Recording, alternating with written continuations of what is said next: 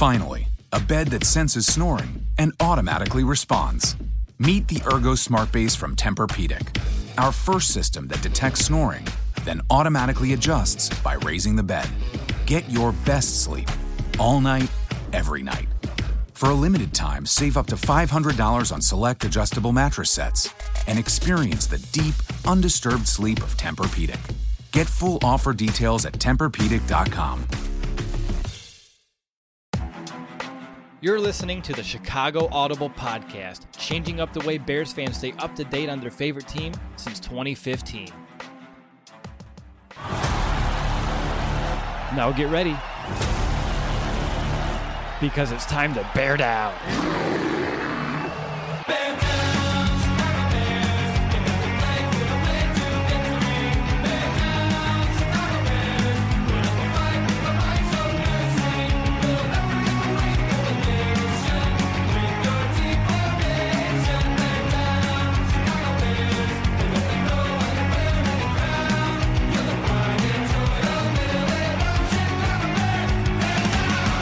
Welcome back, Bears fans, to another episode of the Chicago Audible. I'm Russ DeWitt. Joined with me is my co-host Nicholas Moriano, and we are back to continue our annual State of the Franchise series as we will be wrapping up the Chicago Bears offense today by breaking down the team's tight end and wide receiver situation heading into the offseason. Nick, man, I, I, by the way, I hope you're doing well. I look forward to building off our discussion a week ago, concluding the offense. But how have you been? How's your week? And I know we have some other interesting topics to talk about here in the top of the show. Yeah, I've been good. Um, the weather's finally like there's not as much snow out there, Will, and I I could be happy about that because it's that what these first two weeks of February were just awful in terms of weather, the cold, and everything. But I'm doing good, staying busy. How about yourself? Doing good. Some big life changes are in the works for me uh, in a very positive way. Uh, I'm one that I'll talk about it. I think once we go through a full transition. Don't want to put too much in front of me just yet, but very exciting uh, to say the least. And uh, I know we're talking about that a little bit offline, but I'm in great spirits today. And uh, I, speaking of that, I saw some weird things come across my timeline whenever I had some time to go on some uh, on Twitter today about Russell Wilson and a potential trade out of Seattle, and the Bears are one of just a few teams that he would even be open to being traded, I guess, too, which is very interesting. I didn't expect to see that today. What are your thoughts? Yeah, I mean, I was just happy to see the Bears are one of those three teams, and I think every quarterback and every Bears fan is gonna be like, can the Bears somehow get you know X, Y, and Z? But it happens to be Russell Wilson being if you know they w- were to be a trade. He's these the Bears are one of the teams, so uh, I think it was very exciting for a lot of Bears fans. We'll have to wait and see. I think right now the Bears have to play the waiting game to see what Deshaun Watson will do, what Russell Wilson and his camp will do because it seems like there are a bunch of quarterbacks that are not happy with where they're at. But knowing the Bears, they'll end up with what? Like a Ryan Fitzpatrick when a Russell Wilson, Deshaun Watson were available. Fitzpatrick, Andy Dalton, some, you know, known not no name, but just not the guy we want. So that was exciting to see though. Would he automatically become your like like a top three option for you? Like with all trades involved, I think Deshaun Watson, knowing you as much as I do, would still be your number one. Um, but I'm curious, would Russ Wilson turn into that number two immediately? Oh yeah, he has to. Just in terms of what he's accomplished, what he can still do, and if you bring him in, you know that you're automatically upgrade. It doesn't matter what you give up. You do upgrade as an entire team, not just at the quarterback position, but the entire team you upgrade. But of course, it's going to be Deshaun Watson number one. Russell Wilson number two. I really don't even have a three, four, or five yet. You might have to go to the draft to find those guys, but it just seems like those are two game franchise changing. They're franchise changing to be completely honest, guys. And if you can acquire one of them, I, I like my chances with with one of those two guys. Right now with Watson, a little bit more of a longevity there compared to a Russell Wilson, so a little bit of a trade off, but in a much better situation to say the least for the Bears if it works out. Again, we don't like to speculate too much on the show, but it is something that kind of did, I guess, come out today, which is just interesting, exciting, and like you said, Nick, the waiting game's on, and hopefully the Bears do have a plan and they're able to go and get their guy. Have some of that. What's the word from 2018 that we don't get to say anymore? Conviction. I hope they can have some conviction and go out there and you know get the one player that they believe can help right this ship on offense. Uh, as we talked about last week, there's a lot to fix. We're going to talk about a lot more fixing that needs to be done here in this show. Uh, before we do get to that, one more thing: new stadium. What's all about? That? What's about that? Yeah, I mean, if, whether or not the Bears should, or if there a future for the Chicago Bears to move to the Arlington racetrack in Arlington Heights. And look, we were talking about this offline, Will. I'm all for it. I'm all for Soldier Field being in a new location. I think it's a hassle to get down there in the first place. And there's nothing around. If you're talking about. Finally, a bed that senses snoring and automatically responds. Meet the Ergo Smart Base from Tempur-Pedic, our first system that detects snoring, then automatically adjusts by raising the bed. Get your best sleep all night, every night. For a limited time, save up to $500 on select adjustable mattress sets and experience the deep, undisturbed sleep of Tempur-Pedic. Get full offer details at TempurPedic.com. The scenery, it's like, what do you see? Uh, Lake Michigan? When it's like cold and freezing, like I get the bear weather and you know the you know all the history that's there. There hasn't been any recent success there either. And if you can move it out and get people to come there, I think be more accessible. A lot more people can go there. Like maybe there's better tailgating spots. I don't know, Will. Like for me, I'm not so attached to what has been there. I want to see something new, something different, something that could, I don't know, just bring some energy to. Not that there isn't at Soldier Field because everyone gets excited, of course, but that would just be something new. And to have a modern stadium with mm-hmm. possibly a retractable roof like I'm all for battling the elements. I love it. I don't get me wrong, but hey, it would be nice if we can have a retractable roof and have just a modern, up to date stadium. That would be what everybody else is doing, and the Bears can probably move towards that.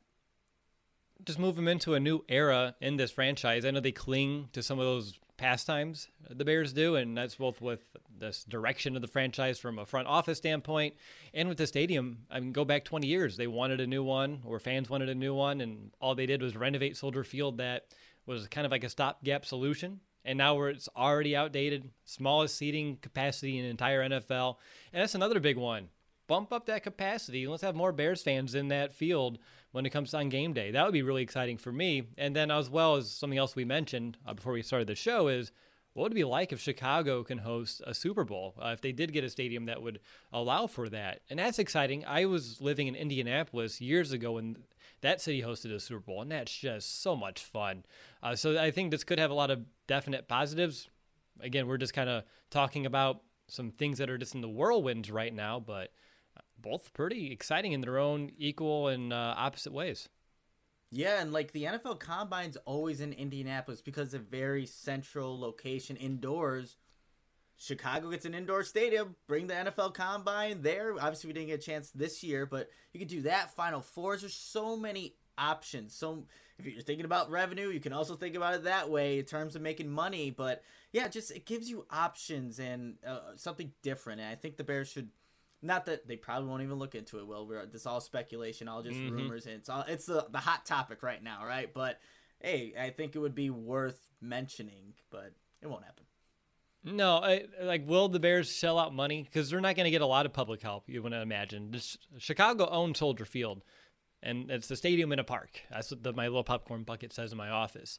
I doubt they're want to, you know, put out some tax dollars and fund it themselves too. So there would need to be a little bit of a balance there, but it would be tough, I would believe, especially coming out of a pandemic year where you didn't have any revenue coming from the stadium. And I'm sure Chicago and the Bears split that in some way. Uh, so, yeah, it's going to be interesting to kind of follow and maybe something kind of formulates here, but I wouldn't hold my breath, but it does get you excited. It's like Madden, like when you get to build a new stadium. I do that every time I do a Bears franchise. I, I do Soldier Field for about five seasons, and I'm like, all right, let's do something different. Let's make a new modern stadium. And a city like Chicago, the market size that it is, I get jealous looking around the league at like Minnesota, uh, what they did for the Vegas Raiders, looking out in LA, like those types of stadiums, they're remarkable. Uh, and if the Bears can find something similar in Chicago, or at least in the Chicago area, and again, we talked about this too. We mentioned failed to mention it here all these other stadiums, they're not really in the cities anymore. When, when you look at Phoenix, LA, over even to New York City where the Giants and Jets play, there's just not retail space available in cities. It's not the 1950s. You can't just go willy nilly, let's build a stadium. So things do have to get moved out. You need a good plot of land. Uh, it's exciting, but probably nothing the here. Arlington Bears, the Arlington. No, I'm just kidding. It would obviously be the Chicago, but yeah, it's it. It would just be with the times. What's what's happening now, and maybe they should consider it. Perhaps. And I know we're going to be talking about tight ends and wide receivers, but before we do start, I do want to share a quick message about our friends over at Manscaped. And who you know, they're simply the best in men's below the uh, below the waist grooming. Manscaped offers precision engineered tools for your family jewels. They obsess over their technology developments as well, and they uh, they do that because they want to provide you the best tools for your just grooming experience. Manscaped, they're trusted by over two million men worldwide. They've created their best ball hair trimmer ever, the Lawnmower 3.0. That third generation trimmer features a cutting edge ceramic blade to reduce grooming accidents thanks to their advanced skin safe technology. And you can now feel confident shaving your boys. Plus, they have an LED light. It's waterproof, so you can take it to, with you in the shower. And I personally love that light because, and it, I think it's very underrated. It does kind of help you see exactly where you're uh, attempting to groom there. And uh, I think once you know when you get a little further away from your face, you want to make sure you have as much clarity as possible. And I want to make sure you listen up here because our code it has changed from the past. It's the same as last week's code, but just in case you missed it, you can get 20% off and free shipping with the code FANSIDED20 at manscaped.com. That's 20% off with free shipping at manscaped.com and use the code FANSIDED20. All right, Nick, we have tight ends, we have wide receivers. If you're listening to this episode and you missed our quarterbacks, offensive line, and running backs episode, definitely go back and listen to that. You can wait till after this episode, Nick. I don't think order should really matter, right? No, I don't think so. We're breaking them down individually. So whichever one comes on your timeline first, make sure to listen to it. There you go. So let's go ahead and jump in and kick off our positional analysis. And Nick, let's go ahead and start with the tight end position today. And I want to begin by gaining some perspective. It was this time a year ago, Nick, that tight end was arguably the biggest need on offense. Entering the offseason, at this year at least, it feels like a whole different situation with Cole Kmet and Jimmy Graham, and we'll discuss Graham's future in a little bit throughout this show. But first, I did want to assess the job that Ryan Pace did last year to address this position. I was going through my notes, and for the 2020 State of the Franchise offense, I had uh, from Jacob Infante had the original tweet, so I'm still going to credit him for this stat. But in 2019, the Bears had six tight ends, and when you combine that, they ranked 13th in catches, 22nd in yards, and 34th in touchdowns. So Ryan Pace did a double dip, which he's been very famous about doing in Chicago. He went with the draft, he went with free agency, Graham and Kmet. So I took the top two tight ends this year instead of the top six from the previous year, combined them. If you combine Kmet and Jimmy Graham, they would rank third in catches, sixth in yards, and second in total touchdowns it's hard to really argue with those results. Uh, just how much they were able to kind of climb the ladder there just with two tight ends. Pace and Nagy, they did find a way to get more out of the position, although I believe we all learned that just wasn't enough for this offense. But Nick, what kind of grade would you give Ryan Pace if you're assessing what he did last year to fix the tight end position, which was completely broken? Uh, with Trey Burton, Adam Shaheen, and I think he was able to f- do a pretty decent job of turning it around for the 2020 season. Yeah, when you look at 2019, the tight end position was non-existent. It wasn't a factor in anything that the Bears were doing offensively. And then you turn around and you see Jimmy Graham's catching touchdowns in the red zone. Cole Kmet's starting to get involved later in the season.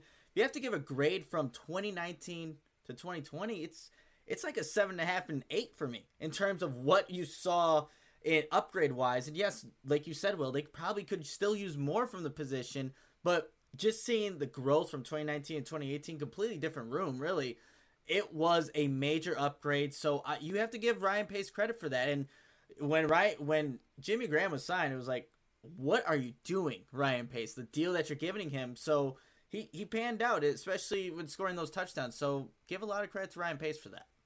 Yeah, it's one of those where, unfortunately, when you look at Graham, his contract situation, his age, you wonder how sustainable this duo could be. But for a one year solution, uh, going with Cole Kmet for your first pick in the draft, supplementing him with Jimmy Graham in free agency, it did lead to some really tremendous results when you kind of compare him to really the woes uh, that the Bears had at this position just two seasons ago. I want to go ahead and take a little deeper look at these guys individually. And let's begin with the rookie. Uh, I guess he's not a rookie anymore, and that's Cole Kmet. Uh, he led all first year tight ends in yards, catches, yards after the catch. He was also second in total touchdowns scored by rookie tight ends. So, Nick, what surprised you about Kmet's rookie season, I guess, for better or for worse? And how do you hope or how do you envision his game just evolving in year two? And I guess when you look at his rookie season, you want to look at that second half because that's what really when he got involved. Yeah, and that's what I'm kind of looking at in terms of what Cole Kmet can do moving forward with this Bears team because I think early on it's still learning a lot about the position because you're not only learning the blocking schemes but the receiving, you know, how to be a detailed route runner as well when you're first coming in. So the first half of the season, look, the Bears like Demetrius Harris really over Cole Kmet in the beginning, which I think just it shows what the the coaching staff is thinking. But I liked what I saw the physical physicalness that Cole Kmet was playing with, and that I'm wearing an Angry Runs shirt because that's what Cole Kmet I think can bring, especially at his size and what he's able to do in the open field. He can create mismatches with that body type and also just run some people over. So I really like that, and I just want to see more looks for him because I think once the offense. Finally, a bed that senses snoring and automatically responds. Meet the Ergo Smart Base from Tempur-Pedic, our first system that detects snoring, then automatically adjusts by raising the bed. Get your best sleep all night, every night. For a limited time, save up to $500 on select adjustable mattress sets and experience the deep, undisturbed sleep of Tempur-Pedic. Get full offer details at TempurPedic.com. Kind of went to a play action rollout type of offense. You saw Cole Kmet start to become that that sec that first first pick in the draft that the Bears were kind of envisioning him to be. So that's what I really liked about him. And I think if they kind of utilize that more often, Jimmy Graham or Jimmy Graham, Cole Kmet can really be that guy that they were all envisioning. Yeah, again, I don't even know if it's. I mean, he can always evolve. He can get deeper into the route tree and pick up on some subtle nuances. And I think it's easy to point out that he continues needs to improve his blocking. At every tight end, you can say that, but I do remember about a year ago, you and I were at the combine, and we read his interview, and he mentioned coming out of college, that was the number one thing that team said, hey, you need to work on the most. And I think he did a good job showing growth throughout the season. We just need to see that continue throughout this offseason and see him take another step forward next year.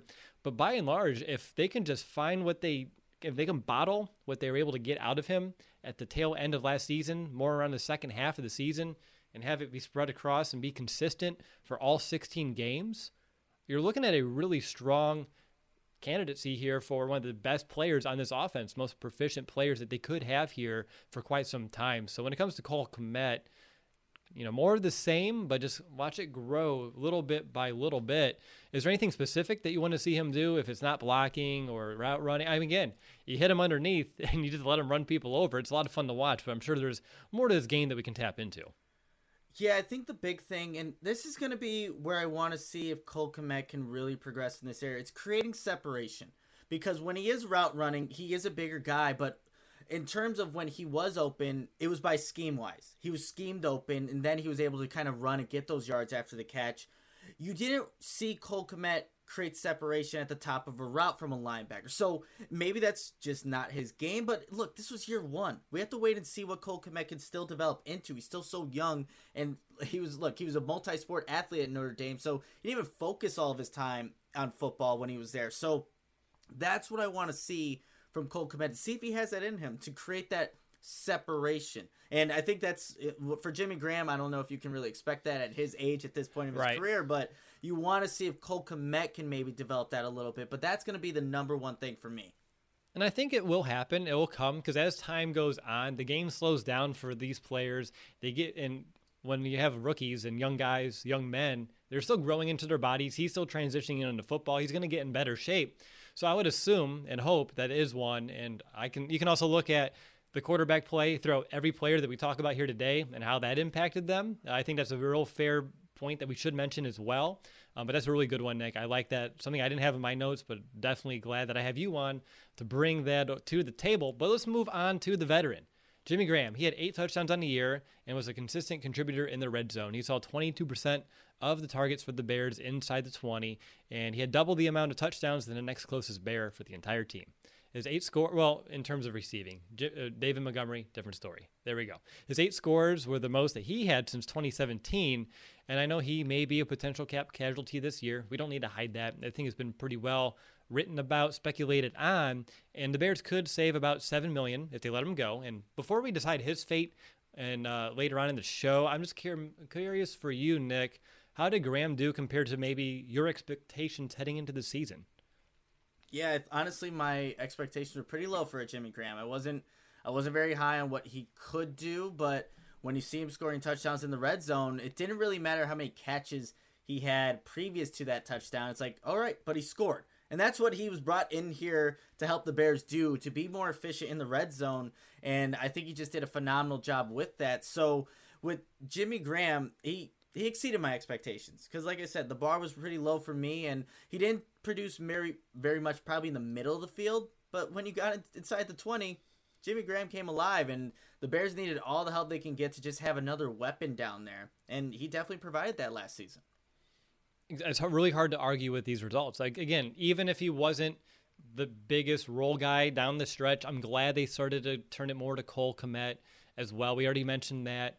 But when you're at into 20, if you can have a guy like that that you can just throw it to and you can trust that he's going to come down with that ball or have a real good shot, that's pretty valuable in its own right. So even if he's not a uh, a fearful weapon, you know, in between the 20s, but once you get inside the 20, it's a different story. Uh, there's still room for someone like that in any football team, and I think he was someone that, as we said, hit a little flat uh, early on last free agency, did grow on us a little bit as we got closer to the season. After you find out about Cole Kmet, you realize there's a bigger picture here.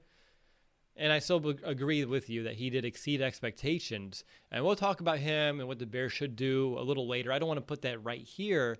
So quickly moving forward, Demetrius Harris, utter disappointment. Uh, he phased out early in the year, thank goodness, after for uh, a puzzling uh, amount of targets in a snap share account early on in the year that really had us befuddled, uh, to say the least. Uh, JP Holtz, he was used more as a fullback, so we'll put him here. He's listed as tight end the roster, but he was more of that H back type of guy. So when I look at this position again, really tight end this offseason, I feel like there's a need to add more talent to it. Just when you look at the back end here and the uncertainty of Jimmy Graham in general. And if Graham does go, the need level goes up tremendously because you have to replace your number one U tight end on this roster. So where's your headspace right now, Nick, with the depth here at tight end? Because even though Ryan Pace, as we mentioned earlier in this segment, did a great job of fixing it or getting into a much stronger spot for in 2020 compared to the previous year, 2021 and even beyond, outside of Cole Kmet, it's another huge question mark.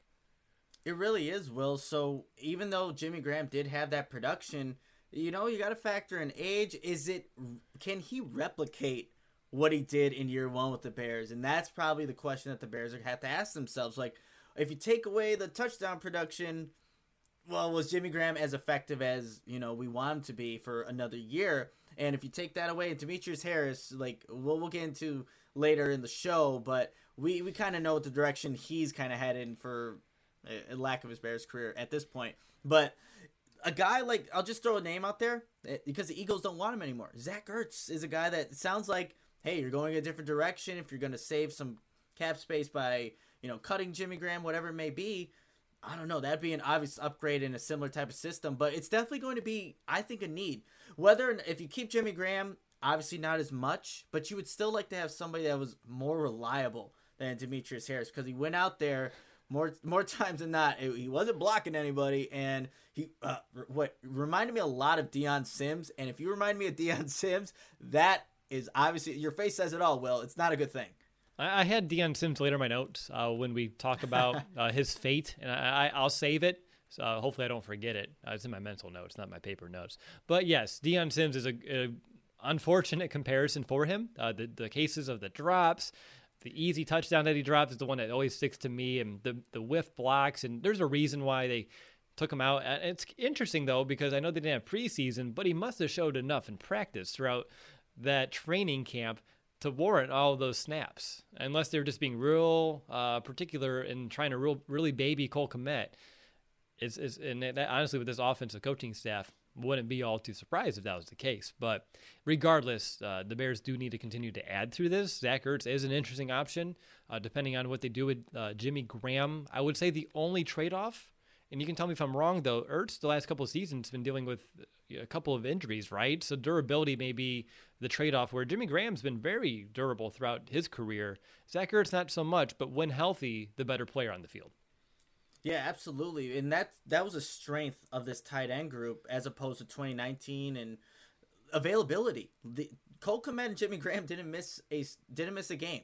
So, and if you were to put a guy like Zach Ertz, like that could be the whole, um, you know, lingering kind of downward thing that affects them. So I, I like what the Bears were able to do, revamping the position because they got guys that are on the field. You got to be available. You really do, without a doubt. Looking at this tight end position as a whole and the area that we just want to see the most improvement in, we talked about Cole Kmet's blocking. If I'm looking at the tight end position as a whole, you said it, and I, it's interesting you said it earlier. More production in the middle of the field. We it's a lot along the boundaries, outside the numbers, underneath stuff. I want a seam buster at the position, like guys that can play it like a Zach Miller uh, Martellus Bennett. I've seen him come down with some great catches over the middle of the field as well. Uh, the one that reminds me is the Bears Ravens tornado game I went to, and that overtime catch that he got from uh, McCown throwing that ball came up all muddy, but right in between the two safeties, still sticks a vivid memory in my mind. And then going back even to Greg Olsen, uh, if you want to go back a little bit further, having someone that can be a vital factor down the middle of the field to make them have to worry about the seam it's going to open up the outside. I think the Bears as a whole really like to throw it outside the numbers for some reason, and that could be a quarterback situ- uh, issue, probably some, a coaching and a play call issue, probably that as well. Um, but regardless, I do want to see more production from the tight ends over the middle of the field in 2021. How about you? Yeah, no, that's a, a big thing. Just watching, you know, the Super Bowl, you saw two guys that were, you know, d- really good at catching passes over the middle of the field. And Rob Gronkowski and Travis Kelce, look, those are the echelon, the top guys. But that's what you would love to see from your tight ends in any offense is that you can extend that middle of the field, get those linebackers to back up, but right in front of those smaller safeties and just get a good gain on first, second down, whatever it may be. We didn't see enough of that from either tight end. And that could be scheme, that could be the guys, like I said earlier, not creating maybe enough separation. So you want to see a little bit more of that, at least a willingness to try those type of plays in 2021. Actually, the one play, it's well, it's in the red zone, but it's the middle of the field. That one route by Cole Kmet, where his first touchdown reception, it's on a nice little post route. Yes, a condensed field, but do that in the middle the field. He can catch it. He knows how to go over people, use that big body of his. So definitely agree with you, Will. I want to see more of that in 2021. Right on, man. Now, up next, we're going to talk about the Chicago Bears wide receivers in that situation, which it's going to get real interesting real quick with A Rob. Um, but real quickly, Nick, uh, I know you wanted to dedicate some time to talk about something that's very personal to you right now and uh, kind of share it with our listeners. Yeah, absolutely. And I, maybe some of you know about this, uh, whoever's on Twitter, but my good friend Adam Sivia, who uh, he was involved in a hit and run accident, um, got hit by a car, was pinned up uh, against the wall, and in order for surgeons to save his life, they had to amputate his legs. And um, he, a good friend of mine, known him since kindergarten. We played on the same football team all four years throughout high school. We were captains together, just best of friends. And you know, he's uh, obviously going through a very different transition in his life. He's already in day two of rehab, but if any of you have the means or are able to help out, uh, I, am going to share with you his GoFundMe page. It's www gofundme.com forward slash F forward slash Adam dash Sivia S I V I A dash medical dash expenses. If you click on that, you should see Adam's GoFundMe page, but he is a competitor, a fighter, just the most genuine guy I know. Bears fan as well. And he could really use some help right now, but he is in good spirits. He's already in day two rehab. Of course, he would be, but yeah, it's just uh, it was crazy when I heard about the news. Just um, it, it, devastated everybody back home here in Waukegan. But he's he's gotten so much support over these past couple days. But he can really uh, use any help if you guys are able to give it. And just one last time, it's GoFundMe.com forward slash F forward slash Adam dash Sivia dot, uh, dash medical dash expenses. Um, thank you guys so much in advance. Um, but from our Bears family to you, you guys are amazing, and um, just thank you. And if that's a long URL, which it kind of is, and if you just donate to us like, over the next month, uh, Nick and I already said like we don't. It's obviously it can be better used right now. Uh, so if you just donate to us, anything that we do get in that would count for your shout out, feel free to do it in that method. We'll pass it over to Adam, and then you can still get your shout out in the show. Uh, so that'd be Venmo at the Chicago Audible, and then uh, chicagoaudible.com slash PayPal. It's been a while since yep. I actually did one of those. It has. It has been a little bit, but yeah.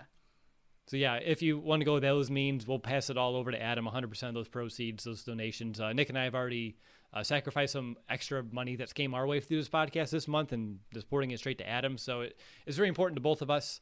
Uh, I've only met Adam once in my life, I believe, um, but such a great guy. Uh, you know, accepted me like one of the one of your friends that you've known for your whole life, Nick. So uh, definitely a tough situation for him, but based off everything I'm seeing with all of his support, you know, he's going to be okay, and he's going to be, you know, he's such a great, strong-willed person. Um, so I, I have all the faith in the world for him.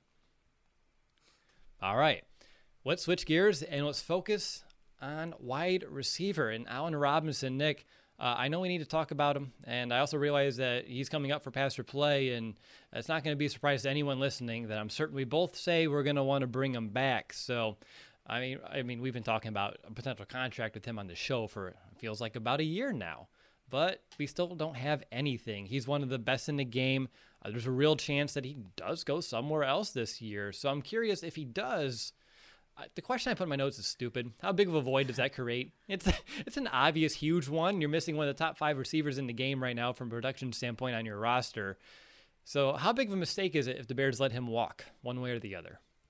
Look, the Bears have made a lot of stupid decisions since we've been doing this podcast, Will. But this would be up there in terms of what you can do wrong to hurt your franchise moving forward. If this truly is must win, how do you not have Allen Robinson involved in that that game plan for for a must win season? You have to. It doesn't matter who the quarterback is. You don't have Allen Robinson.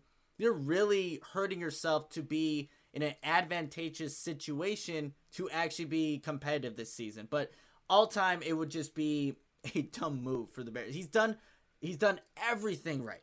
Everything right in terms of on the field productivity and then just being a stand-up human being off the field. It's you want an Allen Ro- teams want an Allen Robinson. If the Bears decide like wait, we don't know if you're worth what what you're kind of expecting. I think it's around 20 million is what his camp and him are kind of expecting in terms of a yearly average. Allen Robinson deserves that. He's that type of guy, that type of player. And if the Bears and Allen Robinson can't figure something out, and most likely will lead to a franchise tag, that's on the Bears. That's just another one of the dumb moves they've made. And I know how much Allen does not want a franchise tag, how much he disagrees with that. Although I do believe he is an individual that would go out there and play and play and give it his all under a tag, just the kind of human being that he's kind of shown himself to be for me, it's just very disrespectful uh, that they're saying they haven't even got anything close. Uh, which we've heard off and on. And you, you know, agents say things that get leverage, and so I don't want to back one up. I, and we're not even in those talks, so you don't really know what they're going like. But the fact that we're in this situation right now makes no sense to me. Uh, Ryan Pace's history of rewarding people has been consistent outside of Allen Robinson. I, I, can think of less deserving contracts that have been put out here uh, by him by this organization. And I, again, I mean, I have one of his jerseys behind me. It's he's one of my favorite players that I've ever seen on this team. And again, you brought him in what 20, uh, 2018. You did the Anthony Miller, the Taylor Gabriel, and then you brought in Allen Robinson. You did the trifecta, and he's leaps and bounds the best option that you were able to bring in. Why not reward that? And you got him on a bargain because he's coming off a knee injury. So reward him for coming back the way that he has. So we'll we'll we'll, deti- we'll decide his fate officially here soon. But I'm just frustrated bringing it up. I really did not expect us to be having this conversation when we were having this conversation a year ago. Yeah, it's it's just it doesn't make sense. I think when it was all happening, um, gosh, I don't even remember when it was. I'm like, don't worry, the Bears will they'll figure this out. There's no way that they can't. And usually they put a contract in right before the season. You know, looking at that yeah. early September week. Yeah, he'll yep. be signed then, or he'll be signed by camp mid-season. as soon as the off season's over, they'll extend him. We're about to we're entering free agency here very soon, and yeah, they I can't believe that's happened. I, it's it's insane. Uh, again, uh, I know there are other needs. Uh, we've talked about them a lot so far, but you're purposely creating perhaps one of the biggest needs and one of the most impactful positions and one of the better players in the game at it. So it's it's it's crazy. People fans were outraged when we let Alshon Jeffery go. This is a whole different conversation. They're not even in the same league. We'll see. Well, it's the Bears. Um, they don't. They're not going to move to Arlington Heights. They're not going to resign Allen Robinson. It's all in the same. That, they're not going to get a. They're not going to get a franchise quarterback. I mean, we can keep going, right? There's a lot of yeah. unfortunates here. It is. You're, you're telling me. Let's move on. Uh, we'll talk about A Rob here in a little bit more. Uh, Anthony Miller. I want to focus on him for a bit. He really failed to take a step forward last season. Uh, he had some clutch moments. We can point to those. Um, but by far and large, he just failed to, co- to create a consistent role on this offense, at least to the level that we were expecting. And Nick, something that I think you know that I'm real big on are proper expectations. That's why we do our countdown to camp. Because when you set, uh, you know, unruly expectations, that's when you really kind of set yourself up from disappointment that maybe if you would have had more of a easier expectation to lower the bar purposely but more realistic expectation perhaps that does change. So what i did is i looked at what anthony miller has done compared to the rest of his rookie class. He was the eight, uh, sixth wide receiver off the board. So i have some stats here where he ranks again sixth receiver off the board. Last season he was sixth in catches out of that class seventh in targets uh, seventh in catch percent of targets, eighth in yards. And now this is where things kind of go down. So those sound okay. Like that's about right. But he was 13th in touchdowns, which again, quarterback play matters. He was 16th in yards after the catch. I think that's a schematic issue. Second most in fumbles. And then the QB rating when targeted was 13th, which is not all on him. I want to make sure I preface that as well. So he's right about where he got drafted, and then things kind of drop off, which may be more on a quarterback. So I don't know if I'm as soured out on Anthony Miller than maybe I was at the end of last season. How the wild card game kind of went as well, because uh, that was another red flag issue. Uh, there's some others that I think we should talk about, but just when you look at the numbers, he's very much as on point about where he was drafted for the most part. So I'm just curious for your perspective here, Nick. At this juncture of his career, what who is Anthony Miller? Is he verging towards that bust category? Is he just an average player in this league? Is he somewhere maybe in the middle of that? I can't really say he's above average in any regard, but what's just your current mindset on Anthony Miller? Anthony Miller has talent. I don't think anyone can question that. He definitely has the ability to create separation, um, and usually he can catch the ball when he's thrown to. We saw a couple of drops last year but I, he's talented. The one thing that bothers me about Anthony Miller, actually, there are a couple things, but the number one thing is I think it's the mental side of things, like not knowing the depth of your route, not knowing where to be. This is now your, you know, year three, now going into year four, right? Like, why is it that those are reoccurring issues when you know you're I think there was a big talk about him being more mature, being a father now, and being having more of a that kind of responsibility on himself. But yet we're seeing the same reoccurring issues, and then you see the whole mental breakdown in the Saints game, like that. That bothers me, Will, because I think he's talented, but he's just not putting that extra effort to put that and translate onto the field. And like you said, quarterback play definitely affects some things. But there was a throw, what was it, week two against the Giants Left down the left sideline, Mitch Trubisky, perfect ball. Anthony Miller drops a touchdown after catching the game-winning touchdown in Detroit the week before. So these inconsistencies too, and I think when the Bears trade up to get him, it was to be the number two guy. He's no longer the number two guy. We have we're going to talk about a guy in a little bit here that is that guy now. So when I see what he's what he's doing in terms of production, where he's at, and where he was projected to be, it's definitely a disappointment for me but I think look, right now the Bears just don't have any better options. I'm sure we'll talk about more of the depth in a little bit here, but it's disappointing. I, I had some high expectations for Anthony Miller because I know he's talented. He hasn't amounted to that talent. Yeah, that, I think the word that I have in my notes when it comes to Anthony Miller is frustrating, uh, and it's you summed it up perfectly. Lots of talent, but he can't just tap into it consistently. And again, you look at the game-winning touchdown, week one the game winning touchdown week three, some other catches that are real big third down ones throughout the year, but that's like his only production in those games. So it's when you really need a big catch. Anthony Miller, he's your guy. For some reason, he can't just be someone to give you yards just when you need a, a first down or just a first and 10, someone that can give you an eight yard you know route. For some reason they can't find that out of him.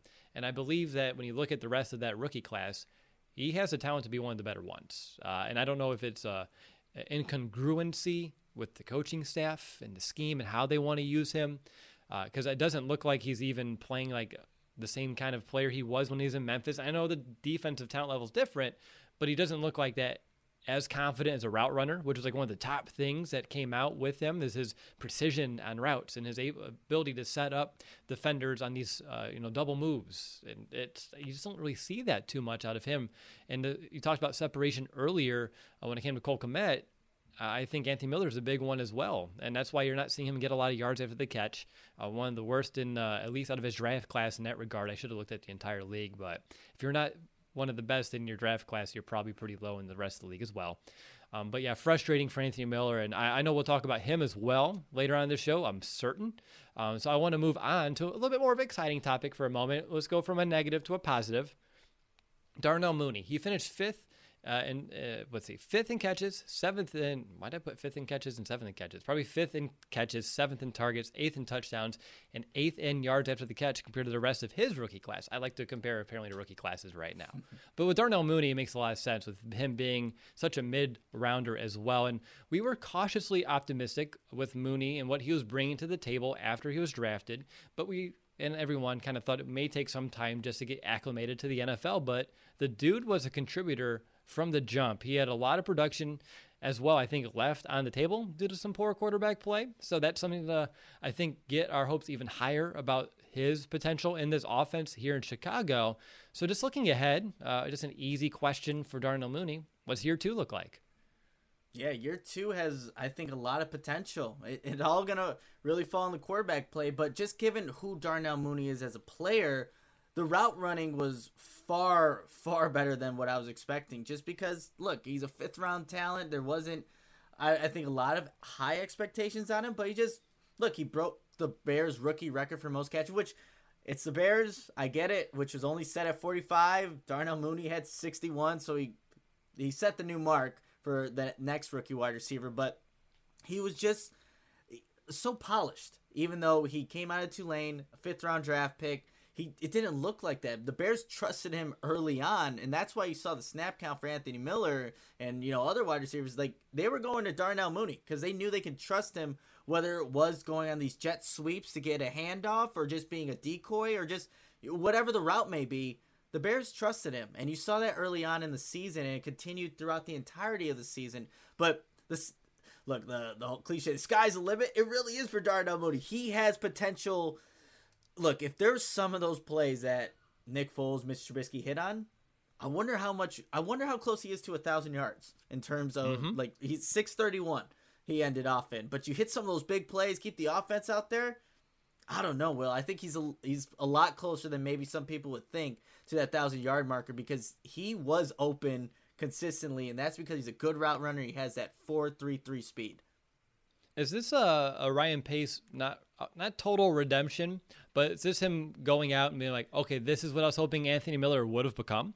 Because I see that. I see a lot of the similarities. I know he's a little faster than Miller, but in terms of how we were expecting Miller to be that route runner and that guy to set it up, you see Mooney, you know, you know, putting guys on skates and just having them fall backward uh, from time to time as well. And just he's someone that you know the sure hands uh, as well. And I love watching all the work that he's doing with that jug machine, you know, in his house, in his apartment, all the time. I love that high motor, that high energy, and I do believe he's someone that strives and really desires greatness for himself. And I believe that motor is really going to just continue to be a, a, blessing here to have in Chicago as we see him continue to evolve and elevate his game. And I'm really excited to see what he can do from a year one to a year two jump. Uh, I don't want to use the term sophomore slump because I don't expect it, but usually when you don't expect it, it's something that does rear its ugly head. Uh, we've seen it before. Anthony Miller is in a very similar boat. Uh, when he had a pretty decent rookie year with a lot of scoring, and then things really fell off pretty quickly. So it is something to at least think through. Um, but is there anything more about Darnell Mooney at this juncture that you wanted to talk about? Yeah, the only thing that might factor into a sophomore slump if he's not in the field. Obviously, he exited uh, the Packers game around 12 minutes left in the fourth quarter due to an ankle injury. And what he's really good at is creating those yards after the catch. There's so many plays last year, Will, where it looks like Darnell Mooney's not going to get anything. But he has a way of just kind of maneuvering around mm-hmm. guys, getting lower than people. However he does it, he finds a way. But it happened on a play similar to one that we've seen many times before where Darnell Mooney's trying to create more yards after the catch on a simple drag route over the middle, gets injured against um it's actually Adrian Amos of all people, has to miss the Saints game. So the one thing that I think just Darnell Mooney being five foot eleven, 177 pounds, he just needs to know when to fight for those extra yards and when to maybe just simply go out of bounds. And I know that maybe it goes way against what he believes in, but like we need him to be on the field. And one way to do that, maybe you just don't have to take that extra hit when it's a two yard pass and there's three guys coming at you.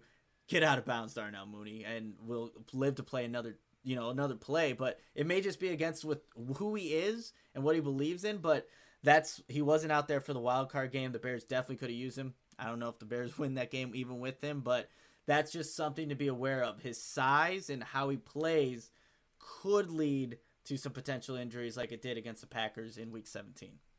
I'm interestingly enough going to disagree with you. Uh, I, I love that about him. I don't want him to take away that element of his game. And if he wants to pick and choose his spots, I think he's going to get into his own head a little bit because he's not playing naturally, instinctively as well. And when he plays scared, uh, you played football, I did too. When he plays scared, that's when you get hurt.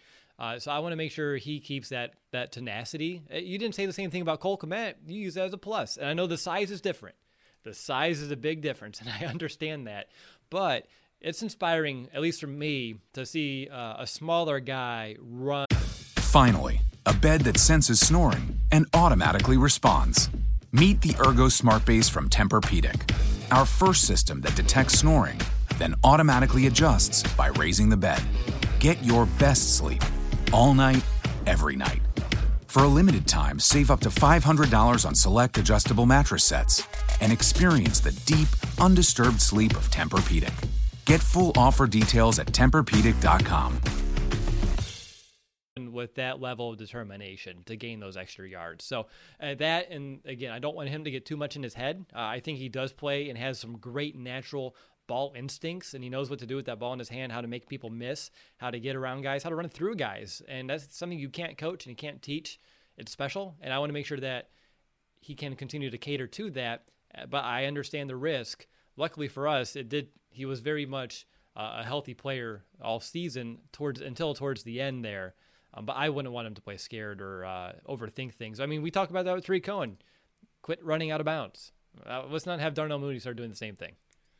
Yeah, that's, that's very true. But yeah, six foot seven to Cole Kmet to his little five foot eleven. I get it though. I get it. And yeah, well, just stay healthy. However you got to do it. Yeah, no, again, yeah, yeah, you just want him healthy, and I get it. And I think yeah. you have great intentions, and I, I do believe that.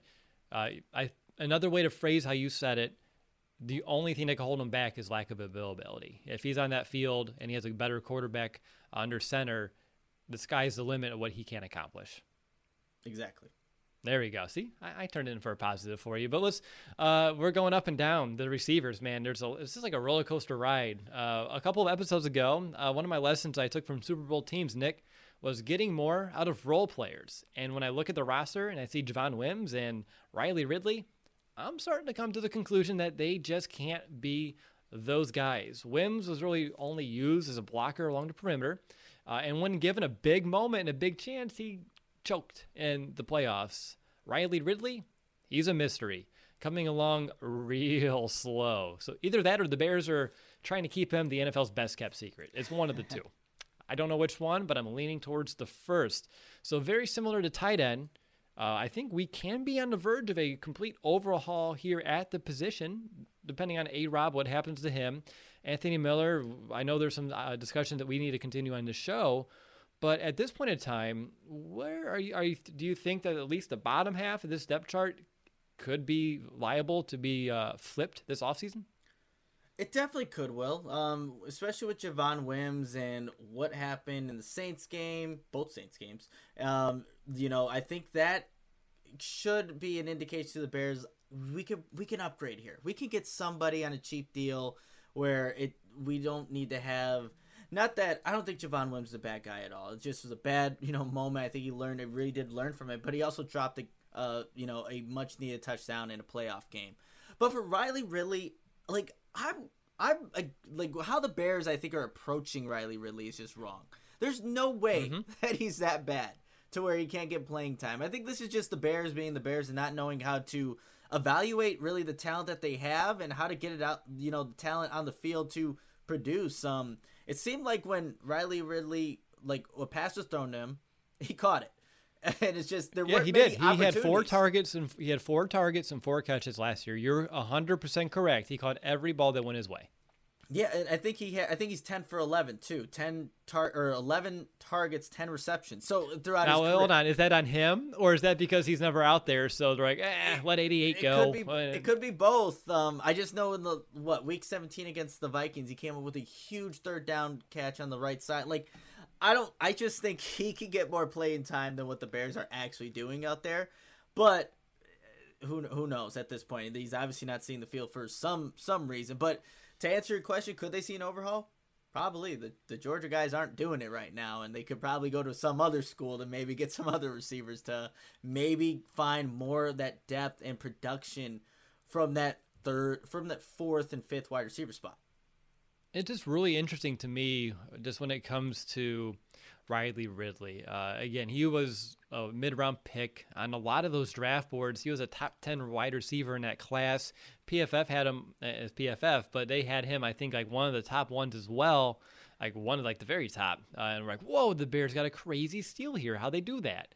So either the Bears were just looking around on some blog sites like us, and we're like, you know, putting that out, like, oh, that's a good guy, and they have a hard time evaluating talent, which we know. And sometimes you hit and sometimes you miss.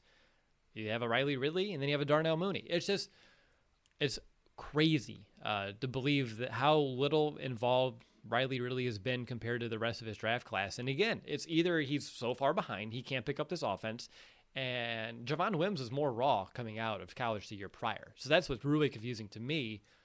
Or they knew about this A Rob situation, maybe, maybe Nick, and this is huge and speculative, but maybe like, hey, you know what? He's the A Rob replacement. We don't want to put the league on notice, so we're going to keep him stashed and off the field. That's definitely not the case, but uh, I'm trying to come up with any logical explanation as to why he has such a minute role, and I can't come up to with any other than he's not liked in the locker room. He pissed off a coach, or he just sucks it could be like a Netflix documentary because I, I think about this sometimes. Why isn't Riley really out there? What's going on? Like some kind of investigative piece can be done.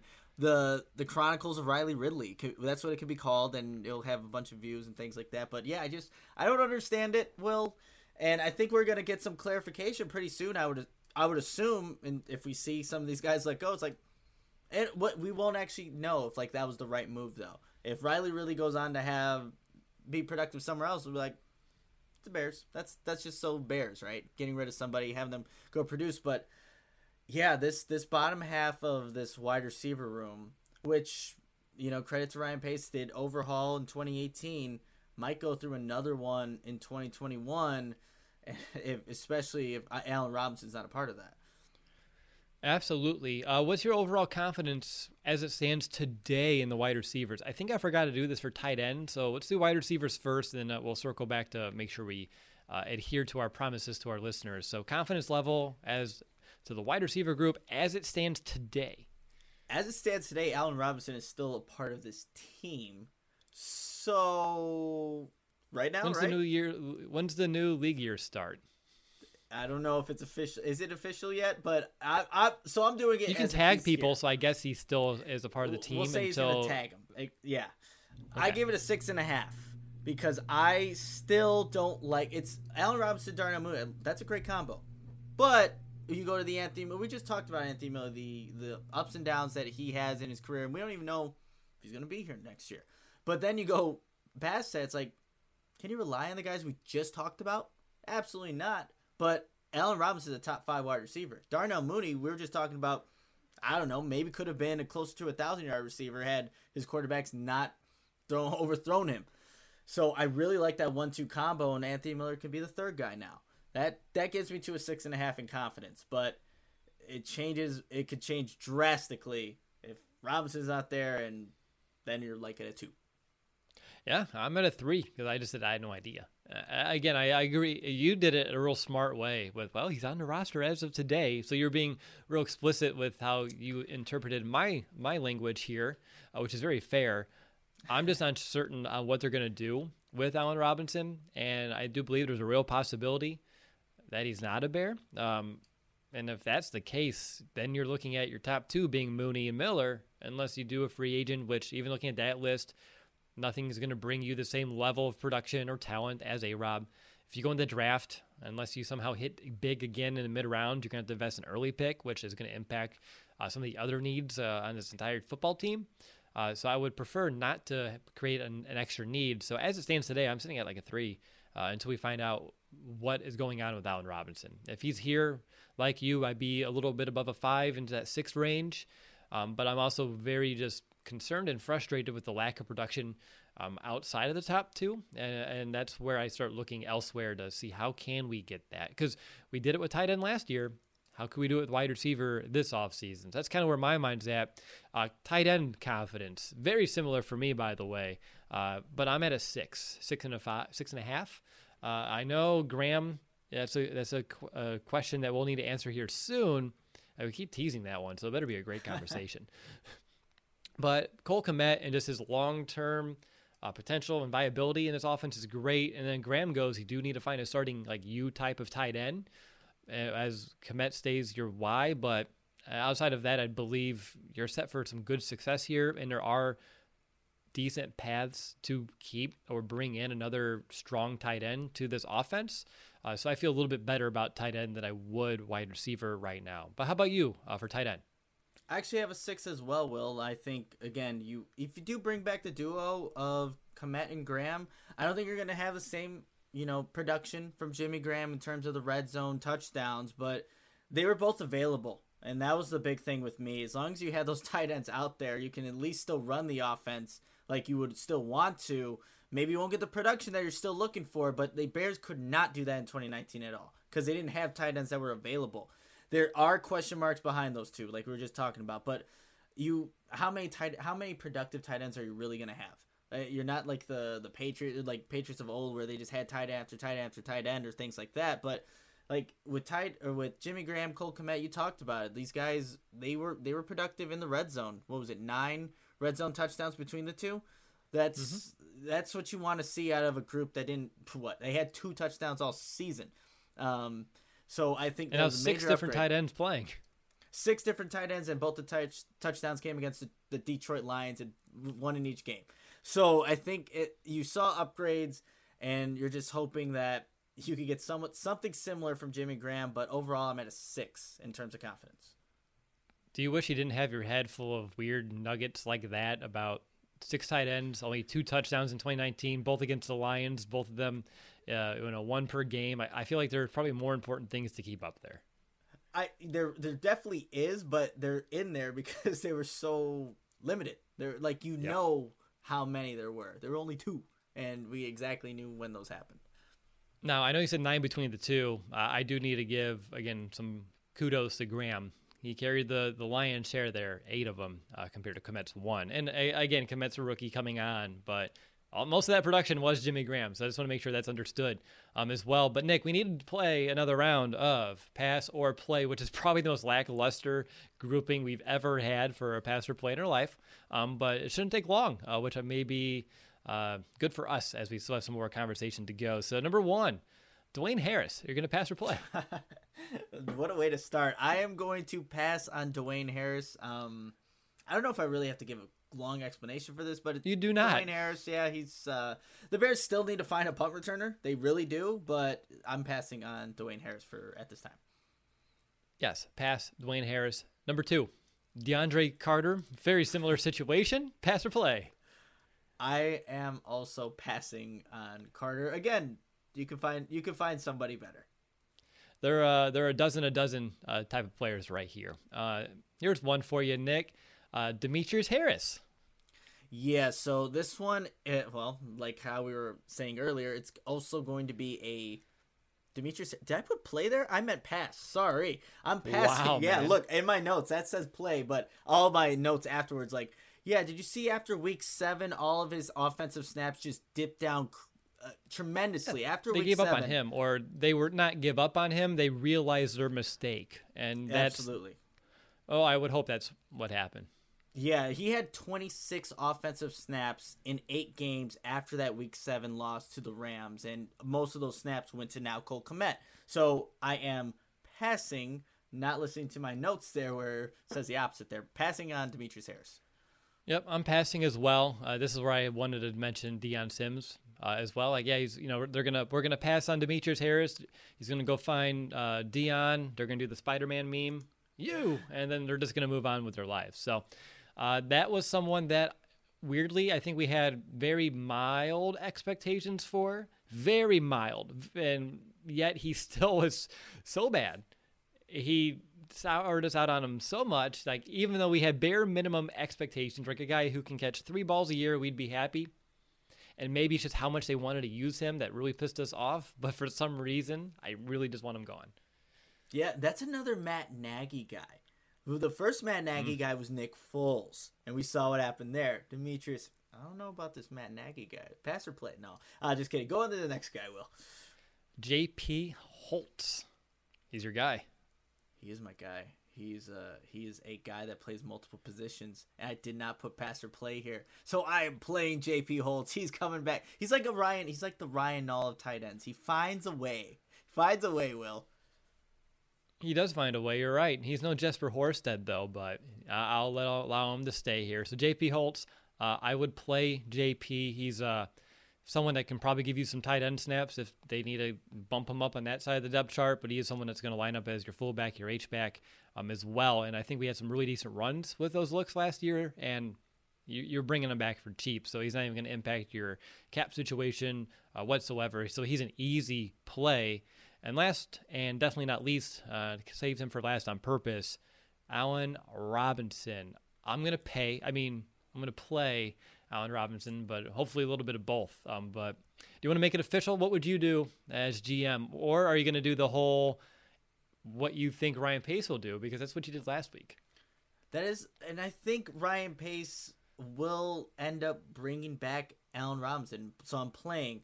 Now, how they do that is the question. You could do obviously the the exclusive franchise tag. You could do the transition tag. It's like all these the non-exclusive tag. Like there's so many different ways, but I think it needs to be around that number that he's looking for.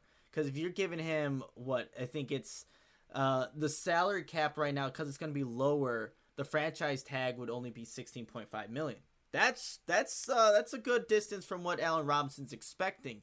But you could do the non-exclusive tag, which guarantees a player will make no less than 120% of his salary cap. So that would be closer to 18 million with the franchise tag. There's a, a bunch of different ways, but I just think that Ryan Pace needs to get this right. You can't let a guy like that just go. You need to bring him back somehow, some way. So I'm playing, and the Bears need to. If this truly is must win, there I don't see how you do that without Allen Robinson. I really don't. Yep. So you got to play Allen Robinson. Get him back here. Get bring a quarterback in.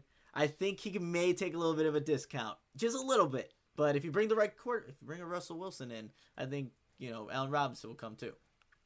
Yeah, that would probably be uh, the biggest leverage you can have as the Bears right now. That you do have someone uh, who can throw him the ball a little bit more, not consistently, because he saw a tremendous amount of looks over these past few years. So maybe it's not the volume, um, but the quality of those looks. Uh, and I think that's something that would be very appealing. And I, I believe he wants to be in Chicago. I think he love, loves this city. Uh, I don't want to even attempt to f- put how he probably feels about the organization after a a year of this. Um, but I'm certain he still would love to be a bear. Uh, I would at least hope so. And fingers crossed they can find a way to get it done. Uh, if there's a tag, unfortunately, we'd have to have this conversation again in a year, uh, unless they did come to another agreement uh, in between. Um, but regardless, Nick, if it's February 2022, and we're talking about does Allen Robinson get another long term deal in Chicago? I think I'm going to go insane. yeah, I, this can't be the conversation. If if we're still able to have this conversation, if it extends another year, but yeah, just figure it out. Figure it out, Bears. Like, do do something right. All right. So with that settled, let's just look at some players that are on the verge of being cut. We've mentioned them in passing throughout the show. Uh, I have four. I have Anthony Miller, Javon Wims, Jimmy Graham, Riley Ridley. Uh, out of that four, uh, so that quartet, who do you believe will be a Bear next year, and who do you believe is probably on the outside looking in? It's everybody but Javon Wims. I think will actually be a, a Bear next year. I think as much as the ups and downs with Anthony Miller it doesn't you don't save much cap if you cut him and you just create another need for the wide receiver position and if he's wide receiver 3 hey i mean i guess you'll you'll take what he can give but um, I think that he will be back. Javon Wims, like we said, he didn't show up when the Bears really needed him to, and Riley Ridley's never gotten that chance. And um, he's still what year three, and he's got maybe less than 150 snaps, probably easily uh, less than that in, in the, the years that he's played. So playing him as well, I think when the Bears are assessing Jimmy Graham and what they could possibly do, they're probably better off with him than without because you're just creating another need, another hole. You can't rely on just Cole Kmet at this point. We don't. We saw bits and spurts of it, but we need to see somebody else to kind of accompany him. And I think with that being said, it's just going to be Javon Wims who's on the outside looking in. Okay. I'm very much close to in line with you. I think Wims, out of everyone, though, if you cut him, saves you the least. Uh, so I do wonder if they bring him back at least to camp, see where his headspace is at, uh, see if he's been able to mature a bit, if he takes a step. Uh, so I don't. I wonder if they would cut him. It would be a post training camp. Same thing for Riley Ridley. He's not going to be cut before training camp. He's coming back to the building. Uh, they'll give him a good look if they somehow practice squad him again, I feel like he's going to be like grandfathered into the practice squad at this point. Uh, but it would be interesting to see if he doesn't show any growth, if that's enough to just let him go or not. Uh, that would be a, a, letting go of your fourth round pick, though, after a few years and only a, f- a handful of snaps is a big uh, admittance of guilt for Ryan Pace. So, in a big year for his future, maybe he wouldn't do that. So, that's why I do believe Riley really stays. Uh, for Anthony Miller, really depends on coachability and confidence. And again, all these guys I believe make it to camp, uh, and I don't believe uh, the only one that could be cut before camp would be Jimmy Graham. But I would bring him back personally. Eight touchdowns, that's hard to replace. And you said it earlier.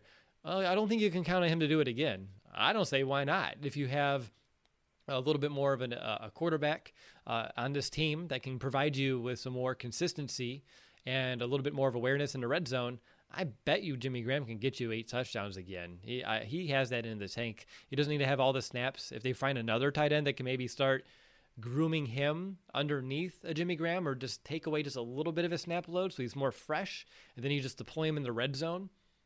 I know seven million is a lot of money, but with the production that you could get out of him in a red zone, uh, I think it's almost worth every every penny, which is weird because it was a year ago and I was like, why are they making this deal? And I'm like, yeah, it's worth it. Go for it. Uh, and I don't think seven million by cutting Jimmy Graham. I don't think you can repurpose that seven million and provide this offense, or if we're gonna look at defense next week, so this team uh, with much more value than what you may get out of Jimmy Graham in terms of production uh, and scoring, which the Bears we all know need as many points as possible. Yeah, absolutely. It, not unless they win a route like a Zach Ertz and then try to put their hope that he could stay healthy and you know for longevity wise. But yeah, I agree. That's a it's a good argument to make about Jimmy Graham. If you know for what he did last year and what he's making, a million a touchdown, and maybe add a couple more, you'll, you'll take that. I, I, if you want me to look at you know Anthony Miller's cost per touchdown or Riley Ridley's cost per no touchdown, you know, let me know. we can we can figure those out, but uh, it's hard to say no to people that are giving you uh, the type of level of consistency and scoring uh, that you did get out of Jimmy Graham. So we'll see if any other options that seem better present themselves. I'm open to it. Uh, I'm not going to completely shut my mind to it right now, but as it stands today, just like with Allen Robinson, don't give yourself an unnecessary hole to fill in an offseason that already has plenty to need uh, to be addressed. Speaking of which, uh, that does kind of wrap up all of our offensive positions between our last two episodes. So just looking how everything sits, let's kind of list our order of needs on this side of the ball. I'll begin, and I'll, I'll let you know where I sit. Uh, my number one need is quarterback. Uh, I think that's pretty obvious uh, for every reason. Uh, looking for a starter, and if you if you have to roll with Nick Foles, then you better have a high draft pick, uh, someone that you can groom underneath the wings. Outside of that, I'm going to go offensive tackle, at least one, maybe two, depending on what they want to do with Leno Jr., Bobby Massie. wide receiver, depending on A Rob, right? Uh, you're either looking at two to three new bodies this offseason, tight end, depending on Graham, one to two to keep adding to this position.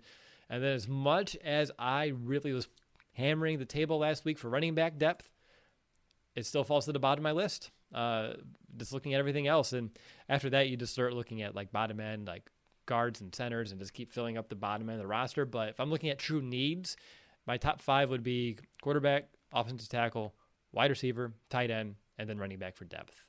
What about you? Uh, mine's gonna look very similar. It's going to be quarterback, tackle, but I'm gonna throw in. We talked about it in depth about Sam Mustipher, but center might be a bigger need oh, that I think shoot. you know that than maybe people are thinking about because you. I think they're definitely gonna bring competition for for Mustipher for sure. So I'm gonna put center in front of wide receiver and then it'll just fall regularly with the tight end and then running back as well. Um, so just I just I guess added one more. Um, you need to. No, I made a mistake. I overlooked center, which again maybe that's good for Sam Mustipher. That when I was going through my notes, I didn't even think about that position as a, a true need right now. But it is one. They have to add a center, uh, whether they draft someone whether it's a, a, a, veteran free agent that's at least um, you know someone that can you have to find someone that pushes for the job. Because we talked about it last week. You can't just hand over the keys to Mustipher you have to find someone that to push and contend for this job uh, because if you're settling for one you're not doing this team a service whatsoever if you're Ryan Pace. So that's a really good one. I would probably still peg it to me underneath wide receiver uh, just because I don't know about A Rob right now. If we come back, we hear tomorrow that he's tagged or he's on a new contract, probably the first one before we hear about the second one. Then we can start reordering. But if A Rob's gone, that is a huge need in of itself, a number one wide receiver. Yeah, that probably, man, A Rob were to be gone, you do have, you technically do have tackles that would be under contract. And I would almost be, that it'd be a close second or third, like just jumping up without A Rob because Darnell Mooney's great. Is he? A, could you say he's a number one right now to no. be the number one on the team? I've seen that conversation actually through the Bears fans. I've also seen Bears fans think that Akiem Hicks is a linebacker. And Facebook's a dark place. Will the it Bears? Sure oh man, but yes, it's uh, it would definitely be a big need if Allen Robinson was not here. Okay. Anything else that you wanted to discuss here today, Nick? I am pretty wrapped up on my side yeah, we wrapped up the entire offense, which was uh, obviously in two shows here, went in depth with each position, needs, and everything. So just make sure if you haven't listened, go ahead and you know, backtrack here. You don't need to necessarily listen in any order. Just know that we went in depth on everything that you need to know about this Bears offense and transition next week to the defense. That's right. Heading into the offseason, uh, by listening to these episodes, you should be in a really good spot to understand needs heading into free agency, uh, as well as the draft. And once we get through internal needs, then we get to have even a little bit more fun and start looking outward, uh, mock draft episodes and free agent uh, scenarios to kind of work through as well. So I'm excited for those shows. But first things first, we need to switch sides of the ball talk about this Chicago Bears defense. We'll start with the front seven, so defensive line, outside linebackers, and inside linebackers next week, and then we'll follow that up with a show about the secondary, which puts us right in a good time for free agency. So I'm excited uh, to kind of go through the schedule with each and every one of you as we stay, uh, well, consistent and we can kind of keep marching ahead here through the off season. Did you see what I did there, Nick? Because it'll be March next week. Um, I overlooked that, but man, it's flying by. Good, good job there, Will. right? You have to throw them in when you can. But I'll call that a wrap. If you haven't yet, uh, do Nick and I one favor. Uh, just take a moment to rate or review our show on Apple Podcasts. It really means a lot uh, to the both of us. It does go a long way toward helping grow our audience. um, as well. Make sure to use our code over at manscaped.com, fansided20, if you're looking to pick up some grooming tools for your family jewels. And then again, uh, Nick, I'm not going to have you go through the whole GoFundMe link, um, but if you want to donate to us, we can pass it over to Nick's uh, close friend Adam uh, with everything that we we already mentioned earlier in the show. Uh, just give us a donation at chicagoaudible.com/paypal or look up at the Chicago Audible. You'll see our uh, iTunes logo in the photo. or as well. You'll see Nick's name and donate there, and we'll push everything over to Adam, uh, and that would count for a shout out in the show. We haven't asked about those in a few weeks uh, purposely, or about a month purposely, but seems like a good time uh, to do so right about now. But thank you for everyone for watching or listening to this episode. Up next, again, the Chicago Bears front seven. What changes may be afoot over there, and what will the defense look like with Eddie Goldman coming back? That's exciting. Uh, so I'm excited to get to all that with you here next week. But until then, bear down, Chicago. Bear down!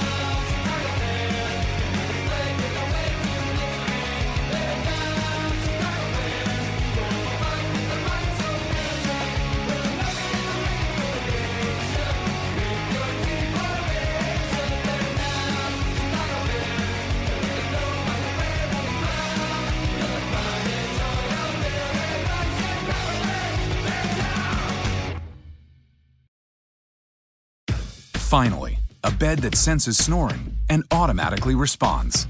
Meet the Ergo Smart Base from Tempur-Pedic, our first system that detects snoring, then automatically adjusts by raising the bed. Get your best sleep all night, every night. For a limited time, save up to $500 on select adjustable mattress sets and experience the deep, undisturbed sleep of Tempur-Pedic. Get full offer details at TempurPedic.com.